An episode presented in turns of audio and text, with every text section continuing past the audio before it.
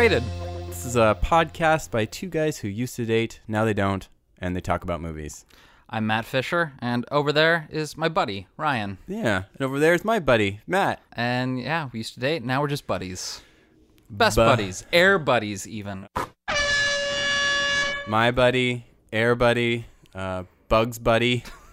Yeah. So, buddy, What's up? not much. What's going on with you? I've been starting to think, you know how there's all these like closeted quote celebrities in Hollywood? Okay. And we're kind of getting to a point where you don't have to be closeted. I don't think that Zachary Quinto's career has been halted by him being out or anything like that. Like, you know, especially within like the last couple years, doesn't feel like it's too much of a career killer to be out. Yeah. But do you think that someone like Tom Cruise, if he were to come out, would he get more or less work? Mm.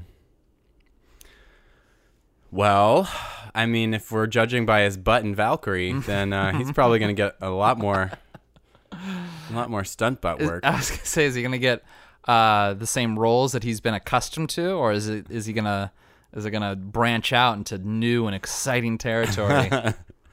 I mean, uh, yeah, he's a big enough star that if he plays his cards right, he can just be the new uh, Ian McKellen. You know, he's not old enough quite yet, but uh, you can get there. yeah, there'll be roles. They'll write roles for that. What about like John Travolta? How has that stopped anything? That's an open secret, right? Yeah, I mean, if you've seen Saturday Night Fever, I feel like it is. Does Does anybody believe he's he's straight still? Maybe his wife. Besides him, maybe. I don't know. I he, I hear all these rumors about how like he pays for like male masseuses and then like will grab their butt like mid massage and stuff like that. Mm-hmm. I mean, I don't know if it's true, but Sounds like it's fun to wildly speculate. we need to get the MythBusters in on this. Hugh Jackman. I oh mean, yeah. would would it, things really go terribly awry for him? I mean, uh, all the Wolverine roles are over for right. All the, all the Wolverine movies are done. You could still presumably make a prequel to Logan. I feel like because that one, I don't know what year that took place, but presumably it was like 20, 30 years ahead or something. Yeah, somewhere between like Days of Future Past and Logan. Yeah. Mm-hmm. That's possible. But yeah, I don't see why not. I mean, I, yeah, is it is it really going to stop him from doing was it the Greatest Showman? like yeah. I, I, I don't understand why it has to do with anything, you know? It, it just seems like whenever a straight actor plays a gay person, they're like, what a brave choice. Mm-hmm, mm-hmm. And no one's ever thinking, like, when Neil Patrick Harris played straight, that they're like, what a oh. brave choice. You Yeah. know, like, pff, what does it matter?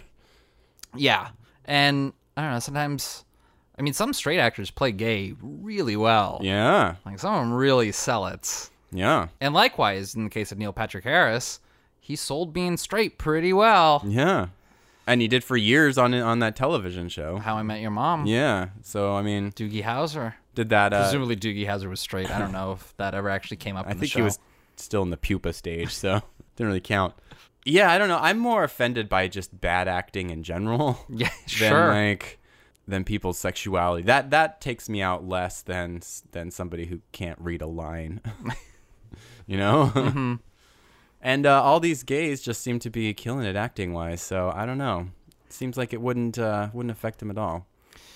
yeah, I mean, presumably they had to play straight through most of their adolescence, so they have like acting chops. Like by the time they're even hitting Hollywood. Yeah. How about ladies? Do you think any ladies might uh, have some problems with that? I don't know. I mean, Jodie Foster kind of like half came out in an acceptance speech once. Right. I hope that you're not disappointed that there won't be a big coming out speech tonight, because uh, I already did my coming out about a thousand years ago, back in the Stone Age. I don't know if that really hurt her career or if just being a woman in her middle age is what did her Oh, career. that's end. the that's the big one. if you can find a way to avoid that, ladies, you're you're set to go. yeah. If you can just not be middle aged. I'd like to see us get to a point when um, when Oprah not- finally comes out that her and Gail are. oh are. my god. I mean, they went camping together. Hi, honey. How are you? Tell honey you can call him back. Does anything scream more lesbian than two women camping without their husbands? Why does that scream lesbian, but not two men camping without their wives? I don't know. A lot of camping buddies. That is. Yeah, I've seen Brokeback Mountain. Blew the lid way off that that ruse. Yeah, they, they found ways to trim the rows, no problem. Mm-hmm. Wonder if uh, Tom Cruise and Hugh Jackman ever go camping together I'd watch that movie. Brokeback Mountain reboot. when they're really, really old. The the Brokeback Diaries. Yeah, yeah. Showtime will pick that up like that. Brought to you by the coffee table book on Cher's wigs. Uh-huh. and uh, Andrew Christian underwear. This reminds me of just like the idea of logo, the channel. Yeah. I remember being kind of offended by the idea of that, being like, how can they market this and make this work? But then one time going home and visiting my parents who had cable and stopping on it and just watching it for like an hour or two. and I think the show that was on was like Jeffery and Cole Casserole, which is Jeffery Self and Cole Escola's like. I know uh, who Jeffery Self is. Yeah, they had like a Hashtag babe. yeah, they had a um, sketch show Okay. that was like gay themed, and I was like, this, you know, it is kind of nice to have a show that's just all gay stuff. You know, we talked about this. I think this was like way, way, way back, like Superman Returns or something, where you were talking about how like you saw an ad on a bus that was Oh. like an avocado and a hot person. Yeah. like- and it was like decisions are hard, and you're like, yeah, they are. and I was like, I love being pandered to. Yeah. I love it when market forces align to cater to me. And logo would be a perfect example of that.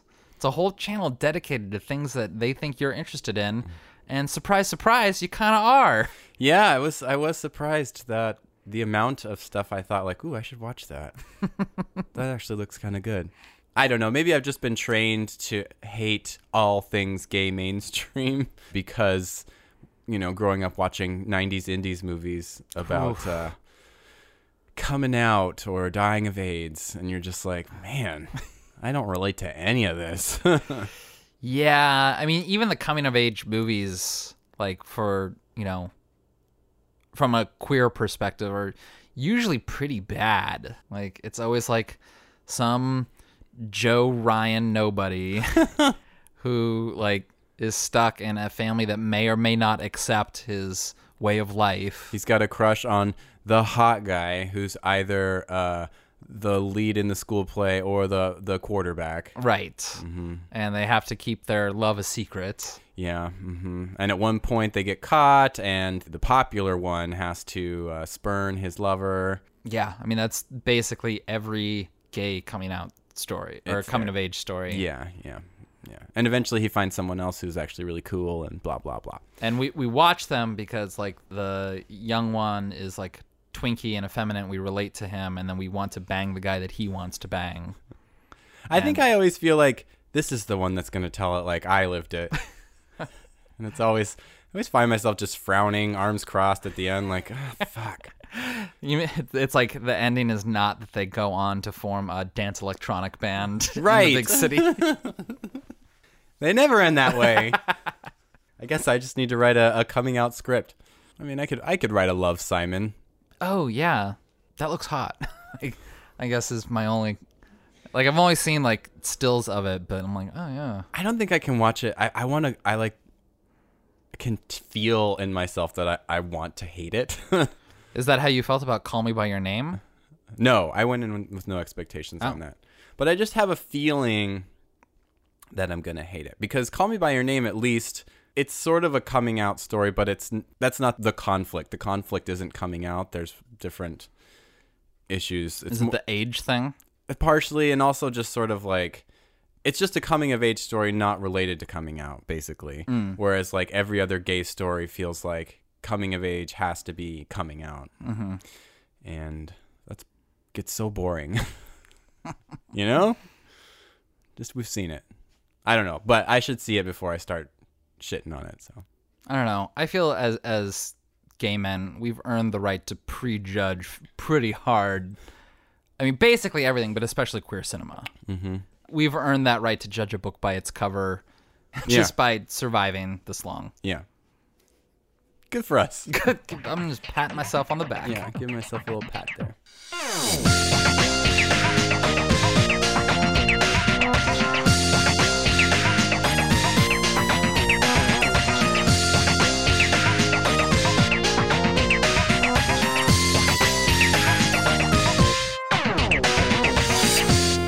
to hop in? Let's do this. Okay.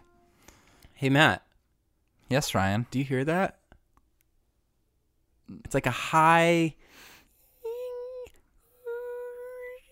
And then there's like a, a, a whoosh. I'm making a reference to, to the movie. Oh, what movie would that be? Upstream Color. So I'm I'm just gonna say this right off the bat. This has to be the worst movie in the Babe franchise that I've ever seen. In the Babe franchise? yeah, all Oh. the yeah, you thought Pig in the City was dark.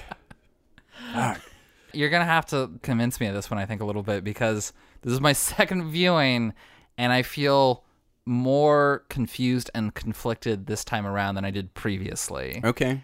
And I have some problems with the movie. That's not to say that I didn't love it. But you you might have to go to bat for this one a little bit more than other movies that we've discussed. Fair enough. So I'll tell you right now, I picked this movie because when you started your theme this season, My hard art theme. hard art, one of the things you said is movies that make sense emotionally more than rationally. And this was the first movie that popped into my brain when you said that. And my argument is that this movie does not hit that mark. oh, it doesn't make sense either way. Uh, yeah, I mean, not really cohesively. I'm gonna say. But, Mm, Okay, uh, okay, anyway, sorry, I didn't want to interrupt. No, no, you're fine. I think why I feel that this is a good addition is because it maybe doesn't always make sense logically, but I do think I'm on board emotionally the whole way through. Like, it's not that it, it's not an emotional movie. Like, it's very emotionally direct, even if it's narratively abstract.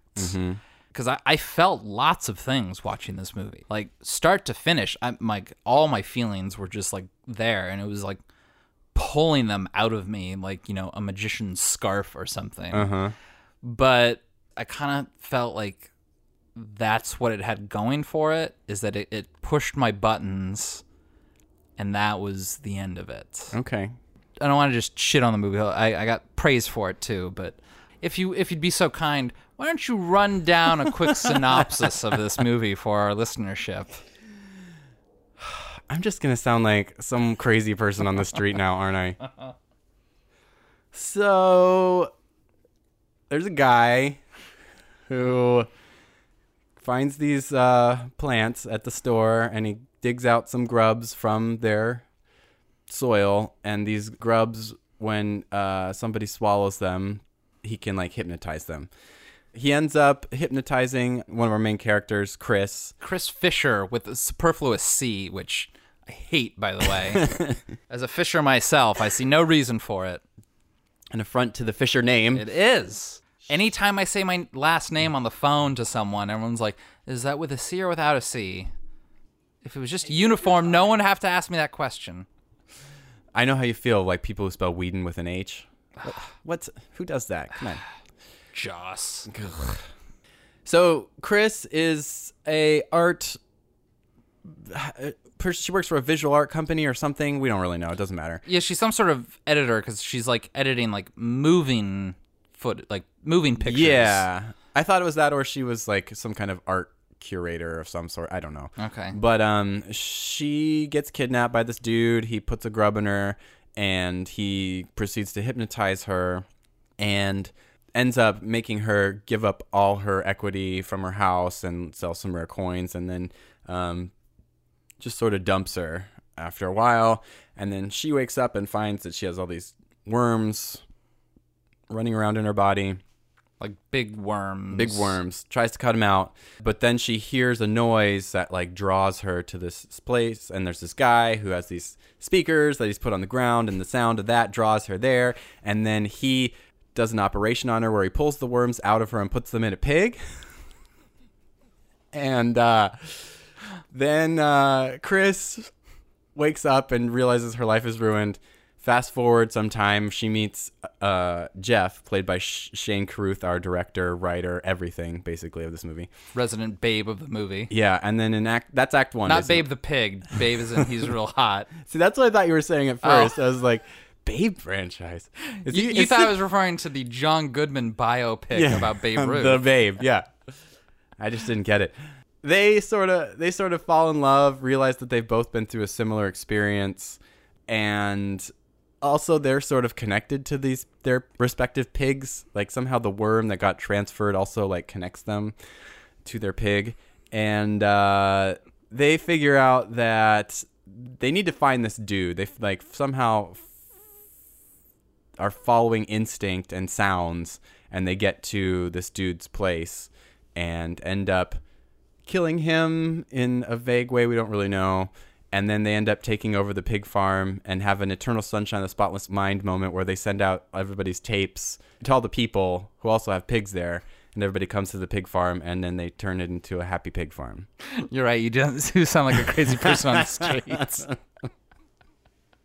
but that's the movie that's the plot basically So, full disclosure, the second time i've watched it, both times I've watched it, I've kind of been in a mood. uh-huh First time I watched it, the guy I was dating and I were at the theater, and he's like, "Wait a minute, who's in this?" I was like, "Amy Simons," because he had produced a movie that Amy Simons was in. Oh, okay And I was like, "Yeah, I told you, Amy Simons." He goes, "Oh, I thought you meant Amy Sedaris. Feces, what'd you say?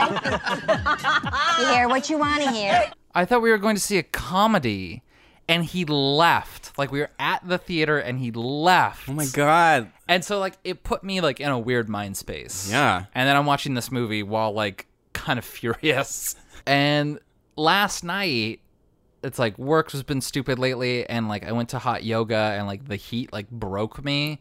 I got home and like I'm watching this movie and I'm just sort of like I hate just like just part of it just might be tainted that like both times that I've seen this I've been kind of in a crappy Cranky. mood. Mm-hmm, okay Um It's like me and Love Simon. I just know I'm gonna hate it. But I mean, there is a lot to like about this movie. So before I start shitting on it too hard, I want to sort of praise it. A, it looks wonderful. Yeah, and it's digital. I think. Is it? I think so. It looks very crisp. Like it really looks clean and clear and very well lit. There's a real variety of visual textures too, which is nice. Mm-hmm. You get some abstract scenes when like the pigs are decaying. You get some underwater. You get some uh, you know odd perspectives. It's a real nice uh, combination of visual textures. And I remember liking the beginning a little bit more this time around than when I'd previously seen it. Like the hypnotism part where she was like under the spell of these like maggot grub things. Especially the scene when she's first sort of being like held under the he or he's credited as the thief. And he said that I was born with a disfigurement where my head is made of the same material as the sun. It makes it impossible for you to look directly at me. It has always been this way. And the way that that whole scene is filmed, I really loved. Yeah. because you kind of see it like you're looking at her, but it's sort of at the same time from her perspective because the light in that scene becomes as if there's just like this glowing ball of fire Suddenly, yeah. it- where he's sitting And she turns away from it. yeah like it's too bright to look at and then like we kind of get like a different perspective where it's like he's sort of blurry in the background but it like where his head is is just this great big bright light Yeah. and I really like that because like that's a part that I, I feel is really like it doesn't make sense logically necessarily. Like we don't even really know what's going on at this point. Mm-hmm. But like I'm on board with what's happening. Like the visuals are so interesting and like the concept of what's happening is really engrossing. Part of me kind of wishes like that type of abstraction had continued through the movie. Mm-hmm. Just because I was so sucked into it for that brief period. Yeah, I like the first act a lot because it definitely just kind of drops you in. And the whole style of this movie, it could almost be a silent film. Most of the story is told visually. Mm-hmm. Like, there isn't a whole lot of dialogue that helps you out. And that, to me, makes for a really exciting viewing experience. and even the dialogue that we do get isn't terribly important. Like there's a couple Yeah. scenes where it's important. yeah, like when you're learning about Jeff's uh, how he's in the state that he's in and like when they're talking about how like their childhood stories are sort of blending Mixing up, together, yeah. like that's important dialogue to have. right. Rennie used to come over and eat all the No, no, chocolate no, chip no, no, cookies. no, no. I'm talking about a different one. That's Rennie. yeah. my friend. With the pool and the slide. But the pool that tried to drown me when I yes, I tell you a story and then you take in it and you made it your own. You do this all the time. But even that is sort of placed not nonsensically but sort of spread collage wise over like cuts of various situations that, that they're in in the moment. So it's not necessarily it's almost like an abstraction of dialogue where it's just sort of this is the sounds that are going with this feeling that he's trying to convey. And I think that's one of the my favorite things about this movie is that you could probably watch it on mute and still kind of get an idea Mm-hmm. of what's going on. It gives the audience a lot of credit, which is Oh a- yeah, there's zero hand holding. yeah, you kind of have to you have to do a little work, which I think is why a lot of people got turned off by it too. A lot of people were like, "It doesn't make sense. I give up." But it's like you have to do a little work. Like he gives you all the pieces, you just have to put them together. I'm gonna disagree with that statement. Like, Oh. I don't necessarily feel like all the pieces are necessarily there. I th- I feel like a lot of the times you're expected to like make a leap and like imagine the piece or like visualize the piece of the puzzle being there. And I looked up on like the Wikipedia page to like see, like I was like, okay, what's the plot synopsis from like, you know, peer reviewed and edited, Yeah, you yeah. know, and when Shane Carruth and Amy Simon when they like meet on the bus or something and they're they're like drawn to each other. Mm-hmm. Like even in the Wikipedia synopsis it says they're drawn together seemingly telepathically. Yeah. And I'm like, okay, like th- that's not really illustrated super well. It's like they bump into one another and then like two scenes later because Shane Carruth does not want to hold a shot if his life depended on it. Like it's all quick shots. There's no long shots in this movie like whatsoever. And I just don't know if like that connection really comes across in the visuals. Like it really just kind of seems like they randomly got together. That's fine though too. I could I could see that cuz he uh eventually they like see each other. I got the impression that they eventually went out he worked up the courage to ask her out and they went to that coffee shop and that's when she gave him her card for, you know, making I don't know, signage basically. Right. And he's like, This is you, Chris? Yeah, that's me. Okay. Um, I'll call. I'm not gonna call for signage though, right? I don't need any signage. Okay, Chris? Okay, Jeff. Uh, hey, um, it was good meeting you. Haven't you ever been like drawn to somebody? Never. Oh, I mean, no. yeah, I have, but So I mean, like we get the impression that he's definitely drawn to her more than she is to him. She's she's she's a little standoffish. I just don't know if it came across in the visuals. Like, I mean, maybe this is like the disconnect where it's like you see it and it makes sense emotionally to you, and I see it, and I'm like, this is like one random scene followed by another random scene, and like we as an audience are sort of just asked to put these two pieces together. Like, we're asked to feel these things, and I didn't feel those things. Okay, That and I, I so I guess that that might be where my disconnect comes from. sure. So I guess maybe uh, we could jump to my big question then for you.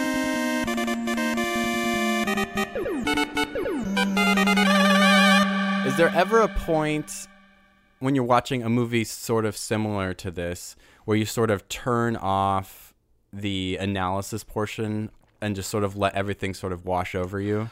Yes, I didn't for this movie this time around.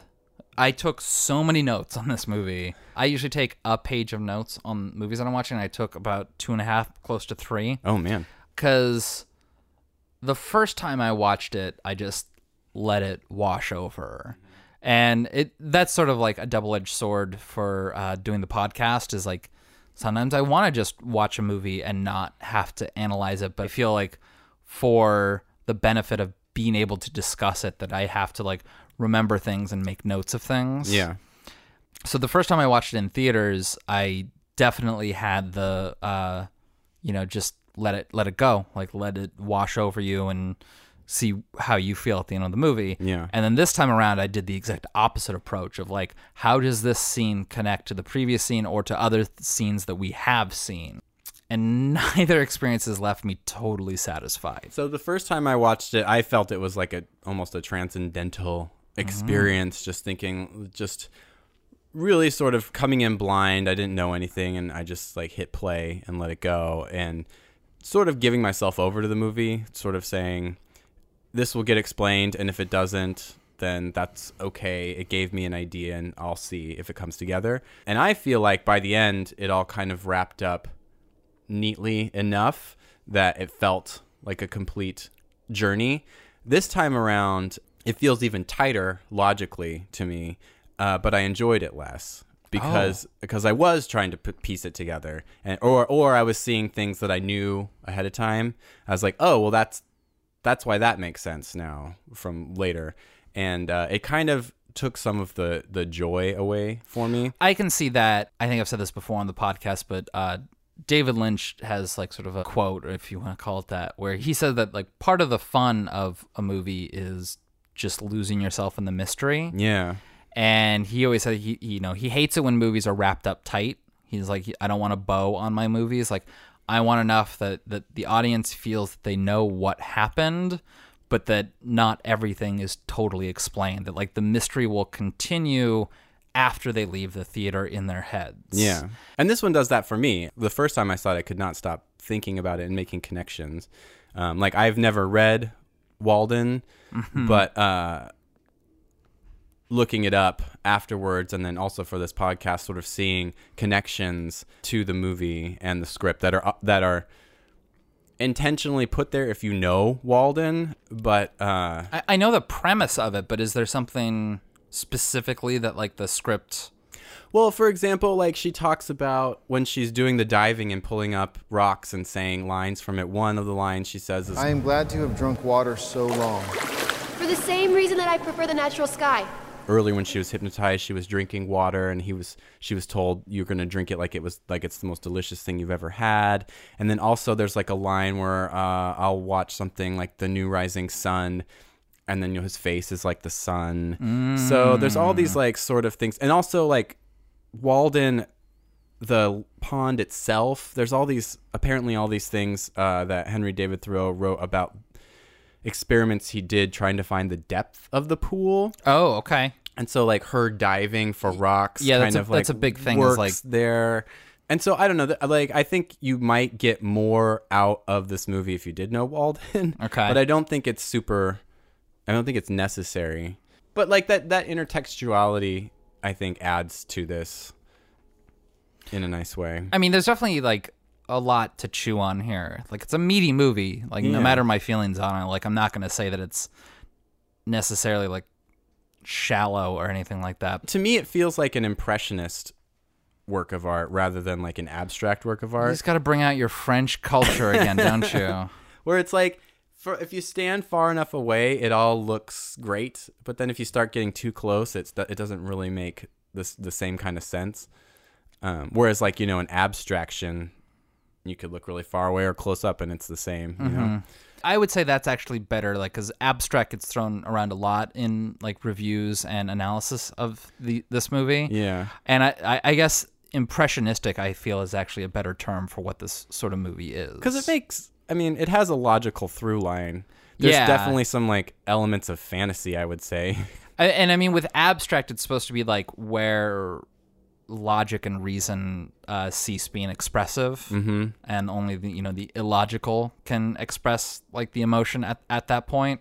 And this, I don't think, really quite meets that criteria for Yeah. abstract. So impressionist might be actually a better term for what this movie is. yeah almost romantic i mean like i feel that whole second act is kind of romantic Well, like acts two and three, I, I would say that, like once the worm is out of her, it kind of just becomes this strange love story. yeah. Like the first act is sort of this almost science fiction movie of yeah, like a grub having some sort of hypnotic effect on people who you know imbibe it. Yeah.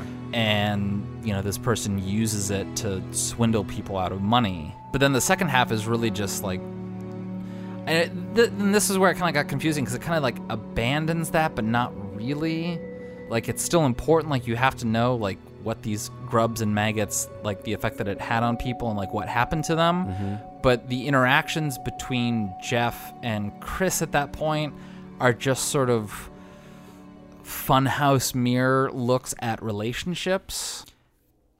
So when I was researching the movie, Shane Carruth said that like the film is sort of an exploration of breaking cycles. Mm-hmm. That by the end, the idea is that they have broken this cycle because like the sampler, like the the pig farmer, Yeah. uh, is, his character's name is the sampler. Because he's a sound engineer. Yeah, I, I wondered about that. I was like, God, did he, did Ryan just pick this because there's a sound engineer in the movie? I'm gonna do them all. I'm doing all ten of them that have sound engineers in them. and it was like you know the sound engineer takes the worms from the people puts them in the pigs and then when those pigs have babies he throws the piglets in the river which come on just kill the pigs. Why are you keeping the pigs around? Just to kill the piglets. Like I know it's not. i've it's not expressed my dislike for movies where there's like depictions of cruelty to animals and this movie did not have a no animals were harmed in the making of this movie in the credits because i looked. I'm sorry. uh, so i don't know if he actually killed piglets or not. We definitely saw like portion of that piggy get cut out, and also its ear got like tagged. So maybe that's why. I mean, it could be movie magic, which is what I'm saying in my head. Like, you can obviously make it look like, you know, a pig is being operated on without actually operating yeah, on a pig. Yeah. And I mean, you know, I'm sure being tagged in the ear isn't fun, but you know, also people get pierced all the time. Yeah. Yeah. Okay. And I'll like it obviously didn't kill the pig, but I I don't do well with like cruelty to animals on film. Like if if you want me to like really just check out of your movie, be mean to an animal, like that is a surefire way for me to check out of the movie. we call it the barking dogs don't bite rule. That all like I'm already sort of like in a crummy mood while watching this movie, and then this happens. I'm like, if Shane Carruth hurt a pig in the making of this movie, I'm gonna punch him in his beautiful mouth. With your mouth. yes. Yeah, yeah. I mean, that was hard. And also, I mean, I remember having this critique the first time where it's like, if it's so important that these baby pigs, like, die underneath a specific tree so that the flowers can grow, why would he just toss it off the bridge and let it float down? Wouldn't he, like, place it under that tree? Also, there's got to be better ways to grow those flowers other than killing a batch of piglets. Yeah, why can't they just raise the grubs? Yeah, I'm not. I'm not sure. Doesn't matter. It seems like they grow under pretty chaotic circumstances, like no matter what. So like, it can't be that hard to do it. Yeah. And piglets are cute. Pigs are kind of cute. yeah. I have a person in my neighborhood who walks their pig. It's huge. Oh, really? It's really cute. Yeah, it's really cute when they walk it. Like that last scene when it, uh, Chris is like holding the pig. I'm like, oh, No, That's real sweet. and it looks so happy. it really. It looks real happy. There was even there's one shot where after the worm gets put into the pig, Mm-hmm. and the way its face, the it cuts from Amy's face or Chris's face to the pig's, and the way the pig's face is framed, it almost looks human. Hmm. Like he cuts off the nose a little bit, and the way its eye looks with its mouth, it just almost looks like a human face in a weird way. And uh, I thought that was a smart move. Well, he does that a couple times, like cutting, drawing parallels between the pigs and uh, Chris and Jeff. Yeah, and they're connected in some way, Emotionally, yeah. somehow. And I that's that's why I think like you know people are quick to say, "Oh, this is some kind of sci-fi thing" because he did a sci-fi movie. I think this is more fantasy. I mean, the, the, yeah. The, I mean, the beginning of it has what feels like sci-fi elements to it. But, yeah, Because yeah, it's like when the pig gets pregnant, Chris feels that she's pregnant. right. And, then when they steal the baby, she just is looking for something. And she, Yeah. doesn't, she just knows something is missing. And Jeff gets angry irrationally at his coworkers then too. Yeah, And then when they're like hiding in their like little bunker bathtub thing, uh, it cuts from like them holding each other to like a uh, the pig sort of cuddled up like Yeah. you know over each other too. missing their babies. Yeah. And, you know, and Shane Carruth said that the movie is sort of an exploration about breaking cycles, but I don't know if it actually felt that way to me. I, I- don't know if you can attach an emotion to breaking a cycle necessarily, like a single type of emotion or even a series of emotions, but I don't know if I if even knowing that this movie is supposed to be an, an exploration of that mindset or that feeling, that I think that he achieved it. And then on top of it, I don't know if he said anything about breaking cycles. Mm-hmm. Like I don't think it it really added anything to like the emotional vocabulary of that idea. I would agree with you there. I don't necessarily agree with the filmmaker that this is what this is about. Okay. Which I don't know if I struggle to say that this movie is about something. Okay. I also don't necessarily think it needs to be.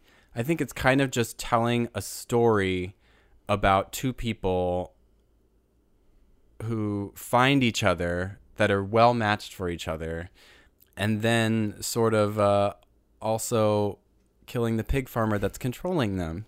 You know what I mean? Yeah. Um I mean I, I will agree with you that this movie, you know, may not be about you know, especially what the the author intended it to be. Yeah. Like just cuz he that's what he set out to make doesn't mean that that's what it is. Yeah. But I've been doing hard art all this season, and this isn't even our first uh, trip on the merry-go-round for hard art. Yeah. Like, you know, we've done a Guy Maddin movie. You know, we've done other like, uh, we've done uh, Don Hertzfeldt, which I would put in sort of hard art category too. Sure. And this is really the first one in the podcast where I felt like I couldn't really like anchor it to something. Like this one, it's not even that it's so out there that I can't understand it. I just feel like there's not something true enough to life that I can attach myself to it. Like it knows how to push my buttons, like emotional buttons. Like it evokes very real emotions in me when I watch it. Mm-hmm. And I'm even emotionally sympathizing with the characters while I'm watching it. But I don't know if I'm actually like with the movie. I guess it. I mean, you could make the argument that it's sort of about finding peace in a, in a way, finding inner peace in a way, because regardless of Chris's situation, she suffers a trauma. She somehow finds love after that trauma. She sort of gets some closure to that trauma. At the end, she's just cuddling that pig you get the sense that like it's never going to be a complete picture for her. She's always going to be wondering what the hell happened. She has found some sort of peace by sticking with this pig farm. Like there is I think that's also like the scene when they're like fighting we talked about earlier where they're kind of remembering everybody's it's sort of that col- each other's stories it's sort of collage. They keep coming back to this uh duo of lines where one of them says They could be starlings. They could be starlings. And I think it's almost like a meditation on like looking to nature to bring you into the present. Hmm. And so for her, being able to just take care of these pigs and stay in this small natural zone, her life makes sense again.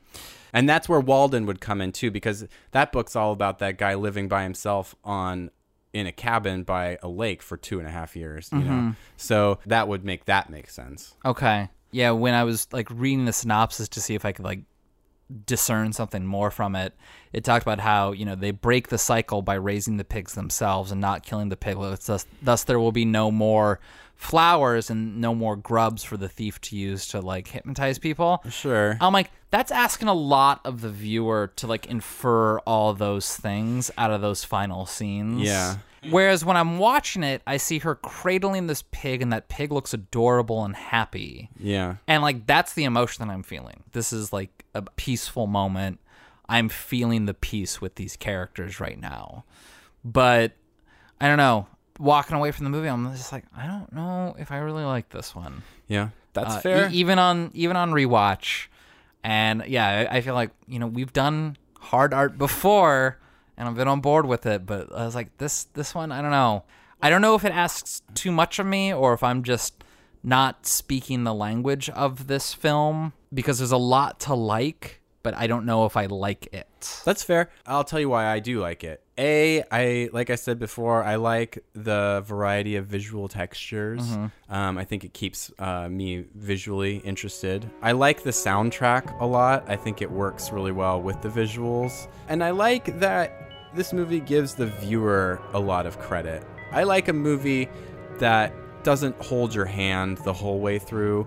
We know enough watching it, even if you didn't fully understand all the like reasons for everything, we can get the idea of like the grubs make people hypnotized and then he hypnotized her took her money she got the worm taken out they fall in love da, da, da. like you can get the basic plot points and i i like that about it i like that you're able to still glean sort of what's going on without needing to know all of the details Yeah, and I, I will agree with you there. Like it, it succeeds in that in like telling the story visually, you know.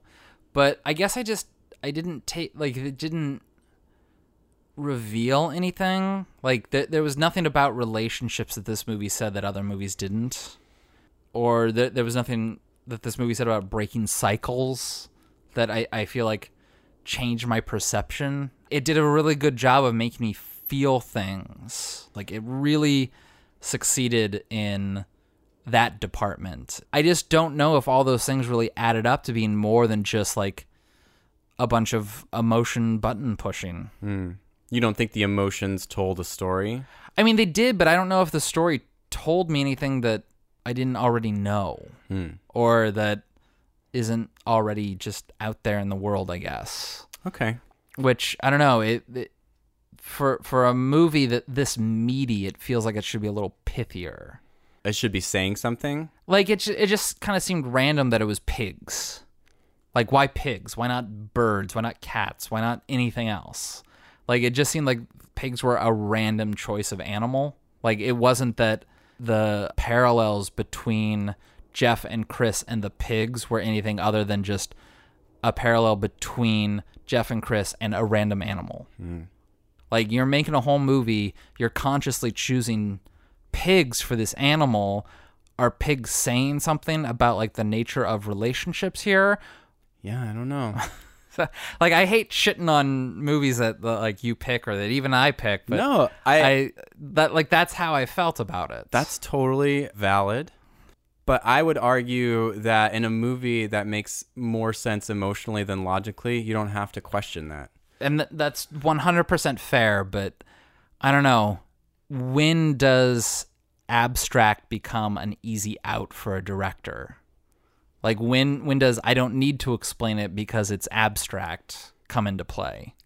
I mean, that babyface Sentionaut didn't make sense in No, Beyond uh, the Black Rainbow. So No, I, I, that's totally true. I mean, pigworms in this movie. I, and I mean to to go back to another one, like you were talking about how like in Beyond the Black Rainbow, that it's like when she's like trying to escape and like she's seen like the zombie dude in the one thing, and, and like you're just like, why are we seeing this? I was like, I felt like it added greater depth to like the Arboria Society or Institute, and you're just like, I'm I'm not even interested. I, I guess that's just like the disconnect there. It's like I feel like if you're gonna make the conscious decision to have pigs paralleling this human couple that it's supposed to say something other than just these random animals are connected emotionally. Yeah. It's hard when you make a movie that is purposefully ambiguous like this because you're going to get people who just don't want to connect or, or can't, you know, like they're like like for example, you feel that uh, you know, these pigs they, that throws you off. And uh that's a risk you run when you make a movie like this, I guess.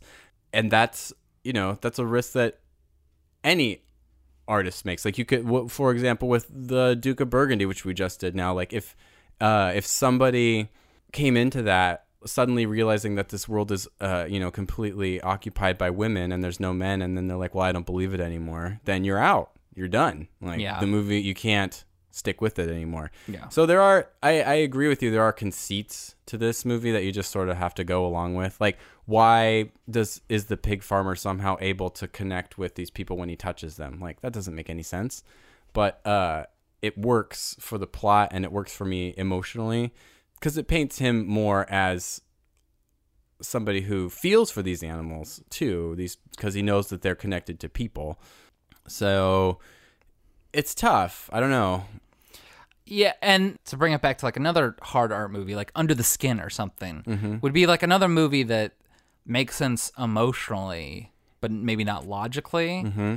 That I was one hundred percent on board with. Mm. Like, there's a lot of stuff in that movie that I I cannot attach to like a greater meaning or anything like that, but I felt like it all made sense inside like the world of this movie. And in this instance, I, I couldn't make that claim. For me, because it is such an emotional ride more than a logical ride, It is a it is an emotional ride. Like there's no it's getting around that. nice. I like how it ends. i can see where he where he's saying it's like a breaking of cycles, where because the movie starts with our thief showing us how the grubs work, da da da da, and it basically ends with him discovering that you know grubs aren't there anymore, can't do this, and then that last shot, it end. So you get sort of this feeling of like, at least this won't happen again. Right. And in that way, it's satisfying to me knowing that he's stopped, she's happy, and we can leave it at that. You know, I can see myself watching this a third time as well. Yeah. Like I'm not writing the movie off. I just don't know how I feel about it. I'm critiquing it hard and maybe mo- m- in a dimension that it, it, it needn't be critiqued in. Because, yeah, give it a couple years, I can totally see myself revisiting this movie and going at it with a different mindset.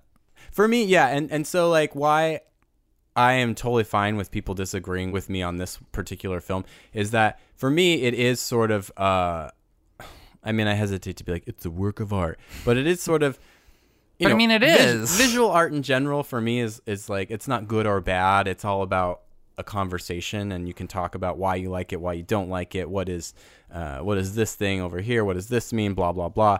And I'm totally fine with liking something that somebody else doesn't. Sure. So, and this is another. We both is- like Gregg Araki movies. Yeah. and I'm totally fine with you with you not enjoying this. I mean, I, I want to reiterate, it's not that I didn't necessarily enjoy it. I just, I don't, like, I wouldn't necessarily recommend this to someone else Yeah. unless they were a fan of hard art. Yeah, you have to be prepared to do some work. Yeah, because a- this doesn't spoon feed you in the slightest. Mm, you gotta you gotta work here. And Shane Carruth is very easy on the eyes. He's a, he's an easy gentleman on the ice. and really, like, even like, you know, I said like he can't hold a shot to save his life, but every quick shot was very purposeful. Yeah, some of them even like ended sooner than you thought they were going to. I didn't feel like there was any fluff. Like the movie was succinct almost. Like I mean, it was still like 100 minutes long, but it felt like he didn't put in anything unnecessary. Yeah, and in a movie as, you know, impressionistic as this one is, I could see myself getting bored really fast. Yeah. I feel like it's a, it moves at a good pace. It's quick enough that it's a palatable impressionistic movie. My attention never waned. Like I like m- my eyes were solidly on the screen the whole time. It's just it's a complex movie and the emotions that it kind of brings out in me like I don't know. I, I just feel conflicted on it because it's such a good looking movie and it's so successful at eliciting emotions that it's definitely going for that I can't say the movie's a failure in any dimension. It's hard when it doesn't feel like it's about something. Yeah, and that, that's sort of my thing is like it just it didn't feel like it was saying anything more than just what it was giving us. Mm-hmm. I didn't feel like there was any greater meaning to all this abstraction. Unless you want to, you know, say that because her memory and his memory is all broken from their experiences with the worms, like that's sort of the way the movie's presented i- to as the mm. audience, where it's like we sort of don't really know what's going on. It's all sort of fuzzy and impressionistic, and that's why focusing on nature and the here and now helps helps heal that a little bit. I'm going to take it back. I think I would recommend all of our listeners to watch it and chime in Yeah, tell us I- what you think. I want to know what other people think of it. I have a Letterboxd account. I know what a lot of like my, you know, cinephile friends feel of it, but like I, I really do. Like I want to know if you don't consider yourself a cinephile, what do you think of this? Like, were you on board emotionally with it or not? Or, you know, was it too arty for you? Or if you are a cinephile, was it too arty for you? You know, Are all your uh, Letterboxd friends either five star, one star? I mean, it is a little polari- po- polarizing. There's a lot of like four, four and a half star, and then there's like a lot of like two, two and a half stars. So Two star, four star. I, I gave it three and a half after watching it in theaters, and I don't know if that's going to change at all. Mm-hmm. I kind of just feel like giving it no stars, like not zero stars, but not giving it a, A a rating. yeah, not not quantifying my thoughts of this movie on a one dimensional metric. Just put um C podcast. Yeah.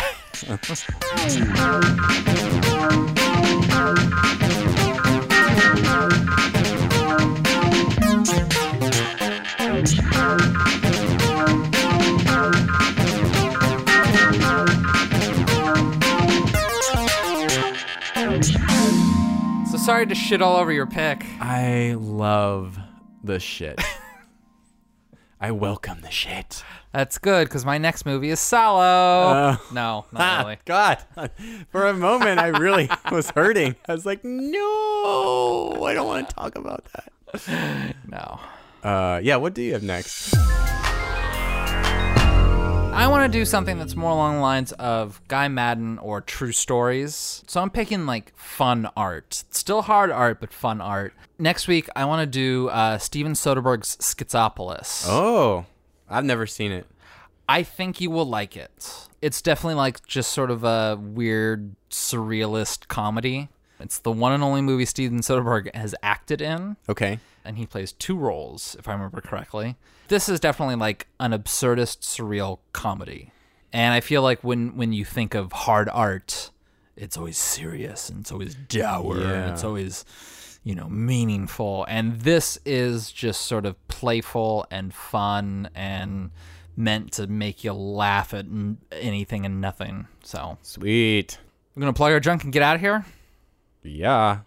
Like, rate, and review on Apple Podcasts or whatever your podcasting service is. We also can be reached via Twitter at X Rated Movies. Go to our new website, xratedmovies.com. Can you believe we still have that like website domain available? I mean, no one's come to us offering millions of dollars to take it from us yet. So And we we might cave if they did. How terrible would that be? You wouldn't be able to go to that website anymore. but yeah, just exratedmovies.com. We own it. Check it out. There's lots of fun stuff there. We also have a email account if you want to email us your thoughts and opinions. It's x.rated.movies at gmail.com. Also, if you feel like asking us to plug your product, that's where you can contact us. We'll reply promptly. And then uh, follow us on Facebook. We got a good little following right now, and uh, you should uh, join in with that group, just at Rated X Movies. hmm Start a chitty chat club there. We'll jump in. And uh, this podcast was brought to you by Casper Mattress. Type in the code DILDONIC for uh, 20% off your next order. Oh, I'm sorry. I was asleep on a Casper mattress. It was just so comfortable, and I just sat down for a minute. But I, it has the right sink and the right bounce. You know, Yeah, it just really. properly cradles your wazoo. Anyway, thanks for listening, and we'll see you here next week. for Schizopolis. Until then, bye bye. Bye bye.